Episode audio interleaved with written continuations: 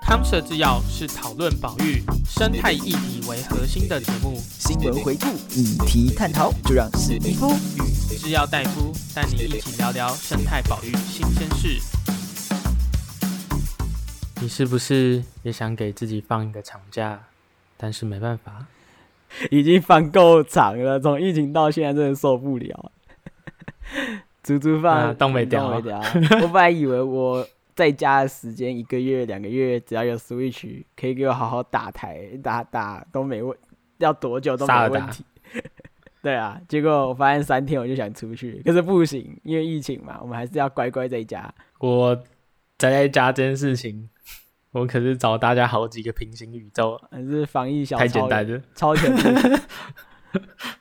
真超前部署。因为家里忙 忙报告忙论文，对啊，反正现在大家都是开始。在家工作，work from home。对啊，那、啊、除了断开人与人的连接跟勤洗手、戴口罩之外呢，我们还是想出去，还怎么不行嘛？所以我们要找一些事情来做。那其实在家听 podcast 是一件很赞的选择哦。哦，不通勤也是可以听 podcast。没错，那所以啊，我们就为大家精心策划一个串联活动。我们举办一个叫什么“二零二一生物多样性 Podcast 串联活动”。哦，这个活动为什么要办？是因为五月二十二啊，是生物多样性国际日；六月五号是世界环境日。听起来这两个名字都非常明显嘛，就是跟生物、跟环境有关的一个多样性的节日。那我们想趁这段期间呢，好好的连接了十五个 Podcast Podcast 的频道，然后一起举办这样的活动，从各行各业不同的面向来一起聊聊一些自然议题啊、生物环境相关的议题，尤其是现在我们台湾人应该非常有感嘛。前一阵子啊，面临的停水啊，然后又缺电能源问题，然后还有什么早教之类之类，我们最近最近实在太多太多事情，让我们觉得，哎、其实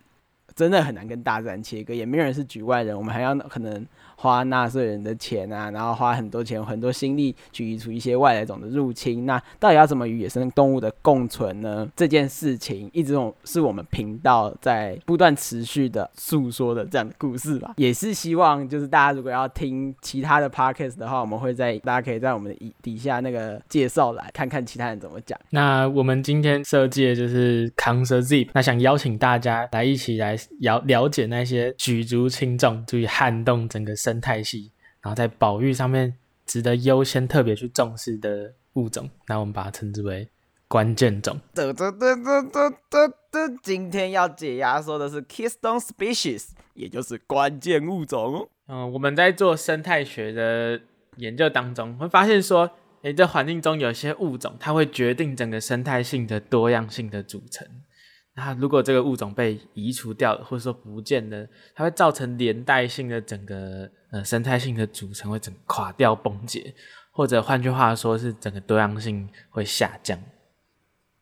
听起来就是非常 very important 的物种。那它更精确的定义呢，也可以说是说某一个物种它本身对于整个群落的组成，也就是整个生态系的物种的组成影响是远大于其他族群的。A 物种它这个族群。它的影响力大于是其他 B、C、D 整个加起来的影响。哦，你这有时候会跟就是另外一个词汇叫 dominant species 去做比较。这其中一种是说，因为它数量真的很多，它影响力甚巨，所以它很重要。欸、可是 keystone species、欸、它不太一样，它其实是数量没有那么多的那群物种，但是它的影响力也很大，所以也很重要。那到底什么是 keystone 呢？这其实就像是早期你会看到一些。呃，像是一些翻译会说是基石，基本的基石头的石，你就看到说，哎、欸，基石物种。那你顾名思义，你觉得基石是什么东西？基石哦，基石应该是那个玩叠叠乐最下面那一层啊，一抽掉，要抽掉，全部都垮掉对，对。可是可是你真的去查 Keystone，你会发现，呃，它是盖拱桥的，这是最后一块石头。什么什么意思呢？就是说你今天要盖一个拱桥，它是一个有弧度的嘛。那你是不是就要先打一个模板，然后石头慢慢一层一层的盖上去，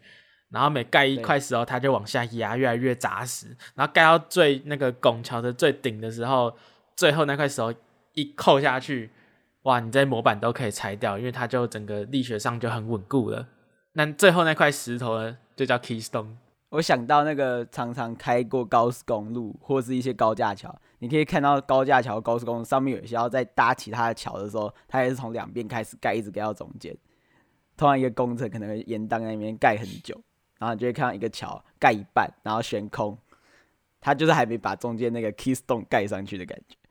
哦，反正就是那个拱桥最后面那个 Keystone 盖完之后，你那模板都可以抽离。也反过来说，你那 Keystone 盖好之后，你把 Keystone 敲掉，那个桥基本上也会垮掉。哦，所以其实直接翻译，我刚刚 Google 他说是梯形失真，我不知道还翻什么。不过好啦，英文词典里面还会更一个更精确简单的词，它叫做拱心石，就是拱门的拱，心是中间那一颗，代表它很重要嘛，就是拱心石。啊，顾名思义，翻译起来就会拱桥的那个心嘛。所以，所以我们回来回来讲 Keystone Species，它不是只说生态系里面最基础的物种，好比说整个食物链底层，例如说，哎，老鼠，不是啊，它们更常出现于是掠食者，因为这些掠食者往往在移除之后，你看底下的生物可能就会整个诶变很多，因为没有人吃它们嘛，然后导致整个生态系的平衡受到瓦解。它有点像是说。你一群人啊，你的头头被干掉之类，哎，比方说黑帮老大不见了，然后底下开始作乱这样子，导致整个稳定的情况，哎，会被格式化。那其实呢，在关键物种这个词，虽然原本是在掠食者上使用，不过现在越来越多研究也发现，认为说关键物种可以存在任何一个营养阶层上面，不一定要是最高那种掠食者。那举来说，像是加拿大哈德逊湾西岸岸边的草泽的那个生态系，那边有一种呃鸟类叫食植的鸟类，就是吃植物的鸟类，叫做雪雁。啊，雪雁它长什么样？大家可以想象那个家里驯养那种鹅啊，它很吵，它会那个 honk honk honk，然后会追着你跑，然后跑的就是很可怕那种家里驯养的鹅。它颜色跟它很像，都是白白胖胖，然后嘴巴是比较偏橘红色。然后有两个黑色带在嘴喙上面，大家就想象那个样子。对，那这个雪雁它其实在那个草泽的生态系上有非常大量的有大量的繁殖族群哦，所以它会影响，它会在春天的时候要筑巢的时候会吃了那些地上部很多的植物的叶子啊，或者是。根里面的就会把植物的根给挖出来吃掉，造成说它们只要有雪燕出现的地方，那边的土壤啊都会变得比较裸露，都泥炭土或沉积土会裸露在地表上面，它那边的植被量大幅的下降。不过到夏天的时候，因为有这样的空地出现，然后反而可以造成呃更多新的植物在这一年当中又长回来，像苔鼠啊或者剪毛鼠的植物，植物会在夏天的时候。